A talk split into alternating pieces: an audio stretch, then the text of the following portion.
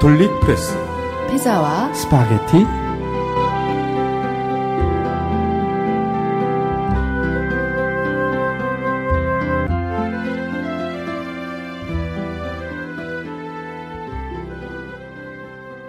안녕하세요 김미경입니다. 안녕하세요 김근수입니다.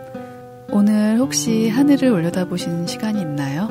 네 있습니다. 아주 너무 더웠습니다. 제주도 있다가 비행기 타고 오늘 서울에 왔는데 서울은 제주보다 좀 덜 덥습니다. 아 밑에 지방이니까 훨씬 덥겠네요. 바다 위에 있는 섬이어서 그런지 습도가 좀 아주 높습니다. 아무래도 그렇죠. 네, 저는 차가 없어서 걸어 다니잖아요. 네, 근데 지하철을 탈 때 이렇게 차창 밖을 보면서 하늘을 꼭 봐요. 네. 그래도 이동할 때는 하늘을 한번 보자라는 네. 생각을 하는데요. 뭐 사람, 나무 그런 자연 그대로의 것들을 바라만 보고 있어도 기분이 좋아지거든요. 그렇습니다. 근데 하늘을 한참 바라보고 있으면 정말 색깔이 다양해요. 아침에는 파란색이고요. 점심에는 구름까지 술을 놓아서 아주 청명한 색이고 또 저녁에는 노을해질 때 아주 따뜻한 색이잖아요. 네. 그리고 밤에는 별하고 달이 이제 보이잖아요, 선생님. 그래서 검푸른 색이지만 왠지 따뜻한 느낌이 들어요. 그렇죠. 하늘의 색깔이 이렇게 옷을 갈아입을 때마다 그걸 보고 있는 저는 아, 참 행복하다라는 생각을 합니다. 아주 사소한 것에서 저는 행복을 항상 느껴요. 부럽습니다. 많이 배우겠습니다. 우리 남성 신학자들은 그런 감성, 그런 감각이 좀 모자란 것 같아요. 그래서 그런 거 여성에게 많이 배워야 되겠습니다. 감사합니다.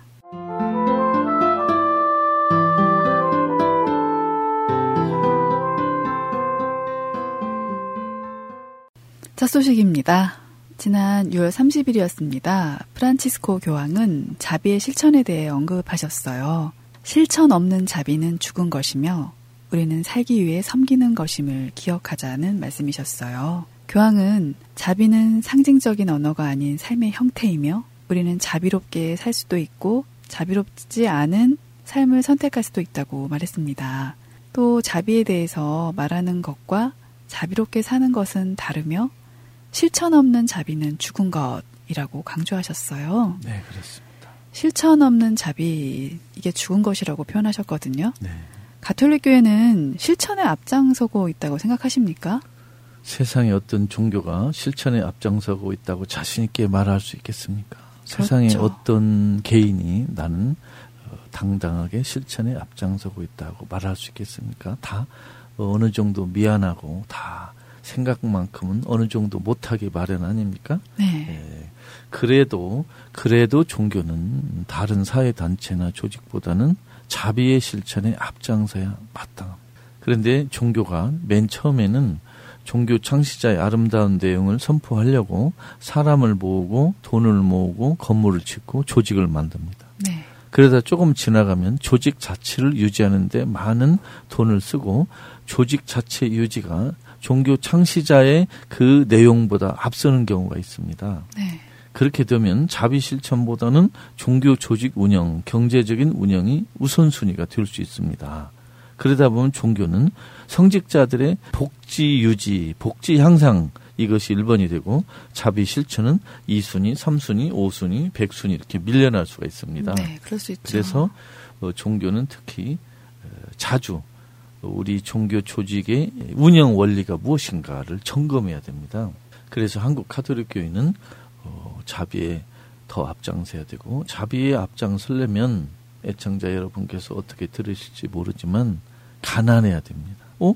자비를 실천하면 돈도 많아야 되고 사람도 많아야 되고 인력도 많아야 되지 않습니까? 그것은 돈으로 자비를 실천하는 거에 익숙해서 그렇습니다. 네. 돈 아니고 자비를 실천할 수 있는 게 많다는 걸 부처님이 가르쳐 주셨어요. 따뜻한 눈초리로 바라보는 눈으로 보시하는 거라고. 따뜻한 손으로 잡아주는 또 따뜻한 말로 위로하는 이 여러 가지가 있거든요. 그래서 우리가 특히 그리스도교는 자비를 돈과 연관시켜서 실천하는 걸로 금방 이해를 합니다. 네. 그런 것을 좀 그런 생각을 좀 넓혀야 되겠습니다. 그래서 돈이 없어도 돈을 통하지 않고서도 자비 실천할 수 있는 길이 아주 많다. 그런 면도 알아야 우리가 자비를 실천하는데 조금 더 도움이 되지 않을까 생각합니다. 네. 아주 좋은 말씀이셔가지고 제가 경청을 했어요, 선생님. 아이고, 그 경청하는 것도 자비의 실천입니다. 네, 선생님. 열심히 자비를 실천하는 그런 에스텔이 되겠습니다. 감사합니다.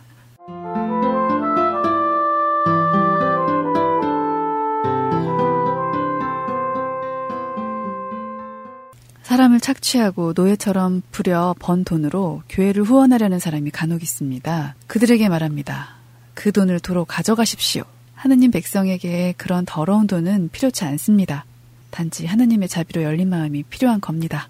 아르헨티나 정부가 최근 교황청사나 청소년 교육재단에 14억 원을 기부했습니다. 이를 보고 약간 화가 나신 교황께서 당장 돌려주라고 하신 말씀이에요. 더러운 헌금은 교회에 필요 없다 이런 말씀이신 거잖아요. 그렇습니다. 네, 정말 교황님 멋지셔갖고 제가 할 말이 없어요. 한국 가톨릭 교회도 더러운 헌금을 가져가라고 가르치고 실천하고 있다고 생각하세요? 이 질문은 주교들과 추기경과 사제들이 답변해야 됩니다. 더러운 헌금을 성당에 가져오지 말라 하고 평소에 가르쳐야 됩니다. 그리고 더러운 돈을 벌지 말라고 가르쳐야 합니다. 더럽게 벌어도 좋으니까 성당에만 가지고 오지 마셔. 이게 아니고 일상생활에서 더러운 돈을 벌지 말라고 훈계하고 그 권면해야 됩니다. 네. 그런데 어떻게 번 돈이든 상관없으니까 교회에 가져와서 좋은 데만 쓰면 되지 않느냐라고 말한다면 교회는 악의 세력에게 면죄부를 주는 그런 나쁜 짓을 하는 것입니다. 어떻게 벌어도 좋으니 부패와 부정을 어, 써서라도 벌어도 나는 묻지 않겠다. 일단 그 돈의 일부만 성당에 가져오면 어, 당신의 잘못을 모른 체 하겠다. 이런 태도는 아주 나쁜 거거든요. 이게 교황님께서 왜 화가 나셨냐면 아르헨티나 정부가 네. 그 대통령이 취임하고 나서 재정 적자를 메우기 위해서 공공요금이나 이런 것들이 대폭 인상을 해요, 선생님. 그렇죠. 그래서 당연히 국민적인 불안이 팽배할 수 있잖아요. 그렇습니다. 그러니까 위기에 몰리니까 대통령이 교황을 등에 업으려고 그 국면을 돌파해 보려고 꼼수를 부렸다라는 지적이 있었어요. 그렇습니다. 예를 들어 우리 카톨릭 기관, 병원, 학교, 뭐 사회복지단체 많은 교회에 그 소속된 기관들은 재정적인 압박과 어려움을 겪으면 정부 쪽의 지원을 은근히 바라는 그런 습성이 생길 수가 있어요. 네. 그건 정말로 부패하는 지름길입니다. 이러면 차라리 그 기관을 없애는 게 차라리 낫습니다. 그래서 더러운 돈이 교회로 들어오지 않도록 가르쳐야 됩니다. 그리고 가르치기 전에 먼저 주교들이 모범을 보여야 합니다.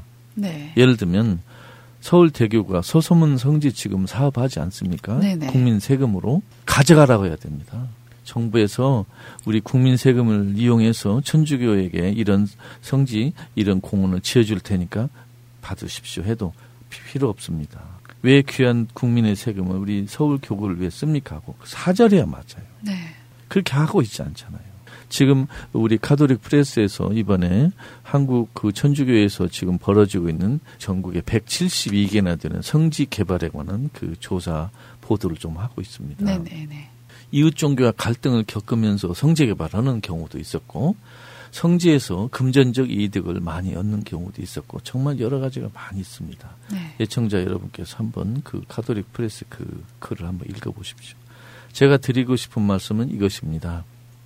만일 우리 카톨릭 교회에서 하는 일이 성당 건립이건 순교자 기념물이건 또는 어떤 어, 좋은 일이건 간에 그걸 하기 위해서 부패한 돈, 정부의 그 음용한 돈, 또 부자들의 냄새나는 돈 이런 걸 가리지 않고 받으면 우리는 정말 잘못하고 있다는 것입니다. 네. 그래서 반성해야 된다. 아무리 좋은 일을 하려고 해도 나쁜 돈을 통해서 하는 건 잘못입니다. 정말 반성해야 돼. 그것을 우리가 교황님의 말씀과 행동에서 더 배웠으면 좋겠습니다.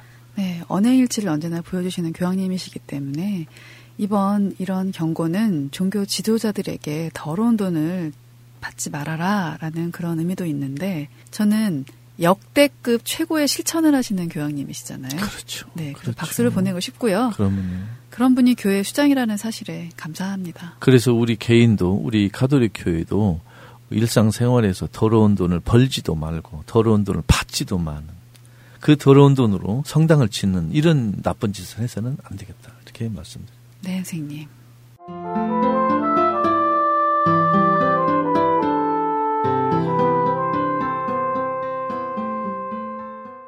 시무당 문화재단은 지난 6월 29일 특수 장애인의 교육과 삶의 질 향상을 위해서 44년간 헌신한 안예도 신부를 제4회 시무문화상 수상자로 선정했다고 밝혔습니다. 네. 김맹석 시무당 문화재단 이사장은 안예도 신부님은 1972년 한국 선교사로 입국해 44년 동안 특수 장애인들이 건전한 사회 구성원으로 성장할 수 있도록 헌신해 왔다면서 봉사의 삶을 통해 이 시대를 밝혀 사회의 본보기가 되고 존경받고 있으므로 공개 심사 과정을 통해서 제4회 시무문화상 수상 대상으로 선정했다고 밝히셨습니다. 안예도 신부님 정말 축하드리고요. 선생님 이 부분 자세히 소개 부탁드려요. 안예도 신부님은 미국인으로서 에드워드 윌렌이라는 이름이 있고요. 그 1961년 미국 뉴욕 메리놀 수도의 본부에서 사제 서품을 받고 72년에 한국에 오셨어요. 그래가지고 네. 청주교구 수동성당 보좌 신부로 시작해서 소외된 장애인들을 위해서 오랫동안 봉사했습니다. 그리고 중국 연변에서 또 장애인 봉사 시설을 만들었고 2002년 한국에 오셔가지고 지금 계속 특수 장애인들을 돌보고 계십니다. 은퇴 후에도 미국에서 사시지 않고 지금 현재 82세 고령이지만 충북에서 장애인들과 함께 생활하고 계십니다. 아주 훌륭한 분이시고 우리 안신부님은 특히 이 시상식이 외부에 이렇게 알려지는 걸 꺼려해서 그냥 조용한 어, 전달식만 했습니다. 네.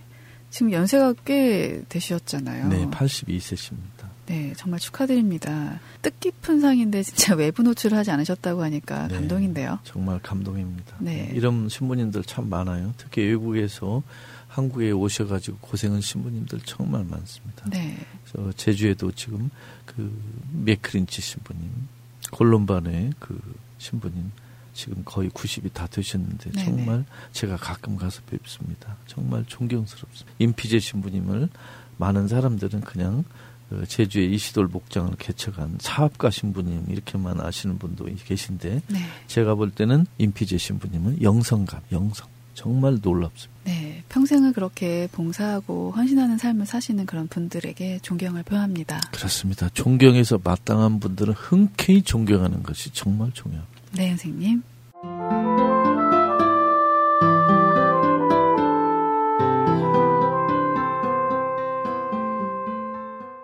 천주교를 비롯한 6개 종단 종교인들이 지난 4일 서울 광화문 광장에서 세월호의 온전한 인양을 촉구하며 기자회견을 열었습니다. 이들은 정부가 세월호 인양에 최선을 다해달라고 당부하면서 인양 과정에 대한 국민적 관심을 호소했는데요.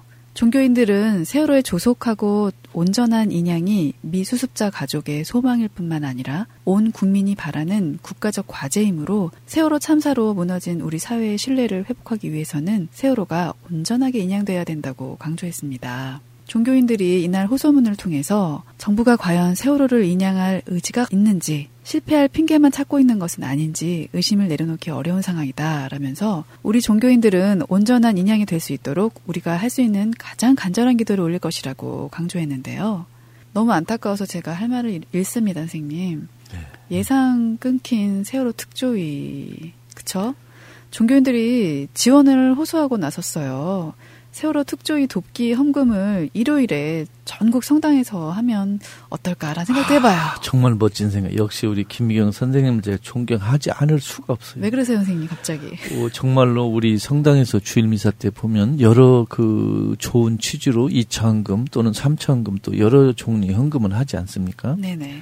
대한민국 천주교에서 전국적으로 어느 일요일을 택해서 세월호 특조위 돕기 헌금을 하면 얼마나 좋겠습니까? 아. 가슴이 벅찹니다. 이 말만 들어도. 우리 주교님들, 존경하는 주교님들, 이런 데서 좀 멋지게 한번 좀 앞장서셨으면 어떨까. 이날 회견에는 그 여러 종교에서 여러 성직자들이 참여했습니다. 네. 그 수원교육 한만삼 신부는 이렇게 말했습니다. 이 나라 정권은 뿌리부터 나쁜 나무이기 때문에 나쁜 열매만 맺고 있다. 아주 정확히 보셨네요. 네네. 그 개신교의 정태호 목사는 이렇게 말했습니다. 국민은 열심히 법을 지키는데 정부가 법을 지키지 않고 있다는 걸 세월 학사를 통해 느꼈다. 원불교의 박태성 교무 어, 이런 말 했습니다.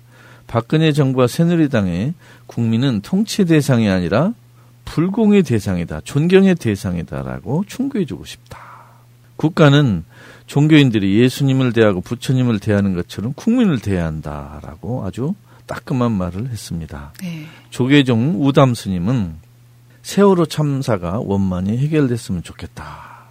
한국의 모든 스님이 8일부터 세월호 참사가 어, 하루속히 해결을 기도하면서 72시간 동안에 3만 배의 절과 기도를 한다. 이렇게 말씀했습니다. 네네. 정말 고마운 일이죠. 네네. 그 조계종 사회노동위원회는 8일 오후 7시 광화문 광장에서 세월호 조속한 인양을 위한 72시간 3만 배 밤샘 기도에 들어갑니다. 네네. 스님들 고맙고 존경합니다. 세월호에 관련된 소식은 늘 전할 때마다 제가 마음이 무거워집니다. 네. 네. 유가족들이 또 그리고 국민들이 바라는 게 뭘까 그 원천적인 거를 좀 바라봤으면 좋겠고요. 네. 그것이 돈도 아니잖아요, 선생님. 그렇죠. 그 위로 위로라는 거 한마디 또 좀 관심을 가져달라는 거잖아요. 네. 그리고 정확하게는 객관적인 시각으로 봤을 때 우리 아이들이 왜 바닷속에 수장되어야 되는지 그렇지 않나요, 선생님? 그렇죠. 가족들이 왜 이렇게 고통받아야 되는지 그다음에 그 죄값을 치러야 할 사람들이 분명히 있지 않습니까? 네. 그런 사람들을 벌하지 않는 그런 국가 이게 국가의 직무유기 아닐까요? 세월호 학살에 관련돼서 책임 있는 사람들은 하느님께서 아주 마땅하게 벌을 내릴 거니까 기대하시고 개봉박도를 기대하십시오. 아, 선생님. 그리고 우리 전국의 모든 성당에서 곧 일요일 날 이창금으로 세월호 특조를 위한 헌금을 전국적으로 하기를 어, 전 주교님들께 호소하고 싶습니다. 아, 정말 말. 이루어지면 좋겠습니다. 네, 선생님.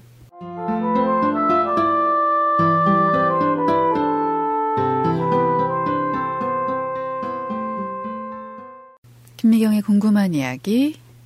오늘은 교회에서 운영되는 사회복지센터에 대한 질문입니다. 네. 이 부분에 대해서는 어떤 자매님께서 제게 질문을 하셨어요. 저는 잘 모르는 부분이기 때문에요. 네. 음, 저도 몇 년 전에 교회에서 운영하는 보육원이나 유치원 같은 데에서 빨래 봉사를 한 적이 있어요. 그 다음에 예. 아이들을 목욕을 시키고 그 다음에 이불을 털고 이불을 널고 음, 굉장히 많은 빨래량 있잖아요. 아이들 보육원에서 그 걷어들이는 그 빨래들 있잖아요. 네. 그거를 개키고 그런 봉사를 한 적이 있거든요, 선생님. 네. 또 식사 준비도 물론 하고요. 근데 사회복지 시설이라고 그것이 이윤을 목적으로 하는 곳이 아니라는 걸 제- 저는 바라는 마음에서 네. 그러니까 교회가 돈으로 운영되고 있는지 뭐 그곳에서 일을 하는 사람들 대부분은 여러 지역에서 오는 봉사자들이에요. 네. 근데 좋은 시각으로 바라보고 싶어요, 전 선생님. 이 부분에 대해서 제가 잘 몰라서 여쭤보고 싶었던 거예요. 네. 교회에서 운영되는 사회복지 센터가 있잖아요. 네. 그런 게 어떤 기관들인지 일반적인 사회복지 기관들과 어떻게 다른지 그게 궁금한데요. 지금 우리 천주교 각 교구 또는 수도에서 어, 소유하고 운영하고 있는 사회복지 기관 시설은 아주 많습니다. 네. 그 사회복지 기관을 운영하는 그 돈은 후원자, 헌금 또는 국민 세금을 정부에서 이렇게 네. 예, 배분해 주는 그런 여러 가지가 섞여 있습니다. 그런데 어, 순수히 이 후원자들의 헌금으로 운영되는 데도 있는 걸로 알고 있고 네. 어, 많은 수의 사회복지 단체는 국민 세금을 통해서 많은 비율이 운영되고 있다고 알고 있습니다. 네네. 그러면 국민 세금으로 운영되기 때문에 운영도 투명해야 되고 국민들에게 감사한 마음을 가져야 되고 사회복지 단체는 어, 수익 사업이 아니다 이런 것도 더 잘 명심해야 되겠습니다. 네. 이 부분은 사실은 어, 복잡한 게 많이 있습니다. 예를 들면 국민 세금을 정부 지원을 어, 많이 받으면 정부가 사회복지 단체를 장악할 수 있습니다. 네. 그러면 정부의 지원을 예상하고 그 예상된 금액을 기초로 사회복지를 운영하다 보면 그 예산을 끊길 경우에 이 복지단체가 어려움이 있지 않겠습니까? 네. 그러다 보면 이 지원금을 전해주는 정부의 그 요구에 굴복하지 않을 수가 없습니다. 네네. 그럼 예를 들면 어느 수도에서 사회복지 단체를 운영하기도 하고 또 한편으로는 그 노동 현장, 사회 현장에 가서 이렇게 시위에 참여하기도 하면 두 단체에서 일하는 수도자끼리 충돌할 수가 있습니다. 아, 그렇네요, 선생님. 한쪽에서는 아니 수녀님들이 현장에 가서 저렇게 하면 정부에서 우리 지원 안 해줄 건데 당신들이 책임질 거야? 이렇게 항의할 수 있고 한쪽에서는 사회복지에 우리가 너무 많이 가담하고 이렇게 개입하고 특히 그 정부 지원을 기대하고 요구하면 우리가 정부 측의 그 흉계에 말릴 수가 있는데 어떻게 할 것이냐 하고 이렇게 또 질문을 할 수가 있습니다. 네네. 아주 게 복잡하고 난감한 문제입니다. 그렇군요. 이건 한 수도의 정도가 아니고 교우 정도가 아니고 한국 천주교가 진지하게 생각해야 됩니다. 정부의 지원을 많이 받을수록 그 종교는 정부에 장악당한다는 걸 잊어서는 안 돼요. 네.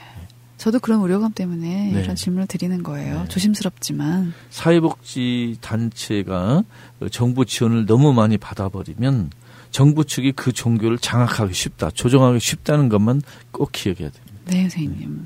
말씀 감사합니다. 네. 오늘은 존중과 배려라는 키워드가 좀 떠오르는데요. 네.